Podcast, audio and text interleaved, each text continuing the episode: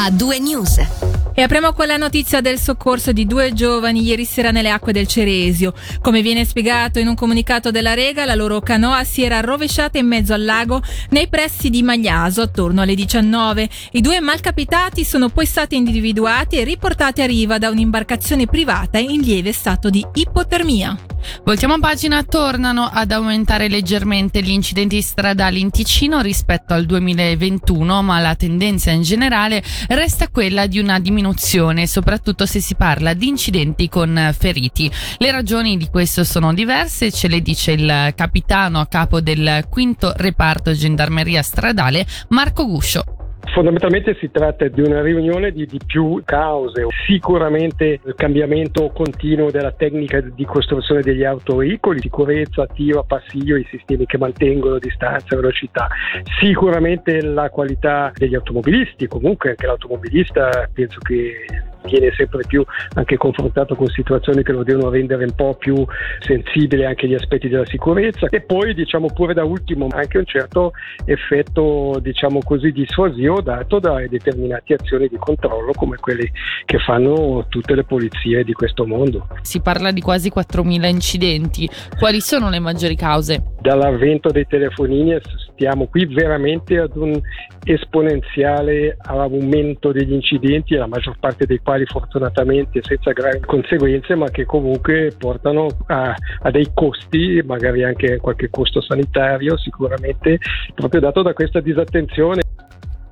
E risentiremo il capitano Marco Guscio tra poco quando torneremo sui dati pubblicati nel bilancio 2022 della Gendarmeria Stradale. Andiamo ora ad Arzo, dove questa mattina è stata presentata un'innovativa tecnologia che punta ad evitare gli sprechi. Nello specifico si parla di scarti delle cavi che in Ticino possono raggiungere il 40% della produzione totale. Per questo il Politecnico Federale di Zurigo insieme all'Istituto di Scienze della Terra della SUPSI hanno sviluppato una stampa- stampante 3D che può produrre elementi architettonici personalizzabili proprio da questi scarti. Michele Sedili ne ha parlato con il ricercatore della SUPSI, dottore Filippo Schenker.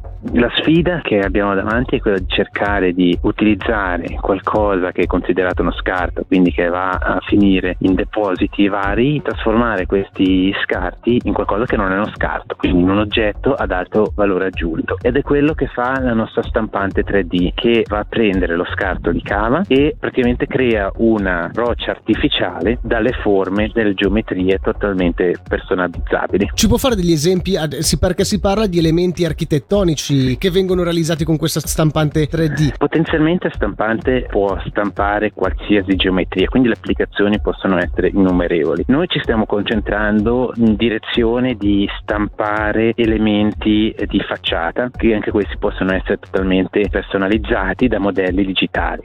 Qui in Cava oggi mostriamo invece qualcos'altro, abbiamo stampato una cupola che può essere assemblata ed è mantenuta insieme da delle funi e questa cupola verrà verrà poi esposta alla Biennale di Venezia. Quindi le dimensioni massime che riusciamo a stampare sono 120 x 80 cm su un piano e nella terza dimensione arriviamo ancora a un metro.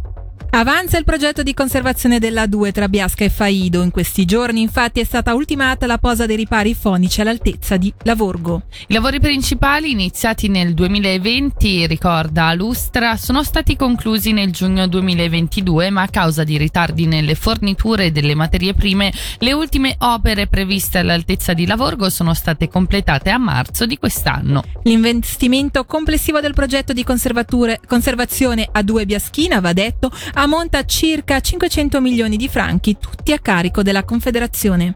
Ci spostiamo ora a Mendrisio nella loro seconda edizione dopo il riconoscimento UNESCO. Le processioni storiche della Settimana Santa hanno attirato nel magnifico borgo di Mendrisio il 6 e 7 aprile oltre 25.000 persone, un'affluenza quasi da record se non fosse stato per le condizioni meteo incerte del venerdì santo.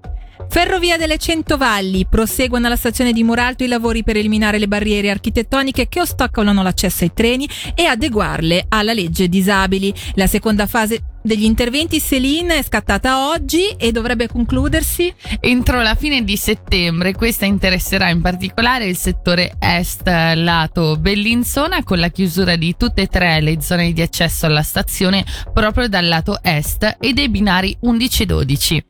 Infine diamo spazio al cinema perché nelle sale ticinesi da domani verrà proiettato un documentario della regista locarnese Laura Kerr.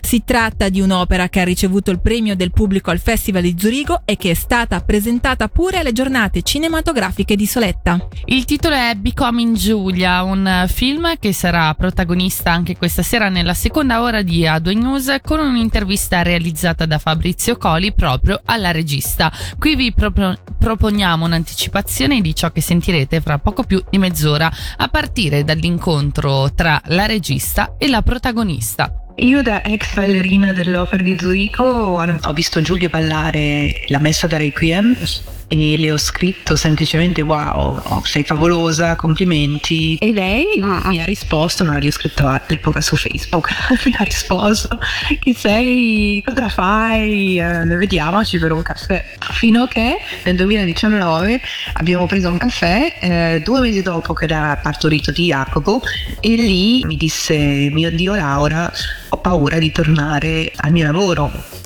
essendo stata ballerina anch'io ho capito benissimo di cosa parlava, cioè non parlava assolutamente della paura di riappropriarsi del tuo corpo, ma di questo ambiente pesante, anche patriarcale, dove una volta che sei diventata mamma sei messa da parte. Forse la sua presa di coscienza di quello che le capita adesso che è una mamma è una delle forze più grandi che Giulia ha, che il film ha, quando si rende conto di com'è, invece di lasciarsi andare, dire vabbè sì, forse hanno tutti ragione, forse ho ballato abbastanza, adesso mi concentro su altre cose. Cioè sono tutti dei non detti, non è che si dicono eh, apertamente queste cose, ma si fanno capire e eh, Giulia come pioniera del non volerle accettare è un'eroina molto forte. Come detto, scopriremo di più sul documentario Becoming Giulia nella seconda ora di A2 News. Ora invece diamo di nuovo spazio alla musica. Lo facciamo con un classico italiano, lo facciamo con un rocker, ovvero Vasco Rossi che qui ad A2 News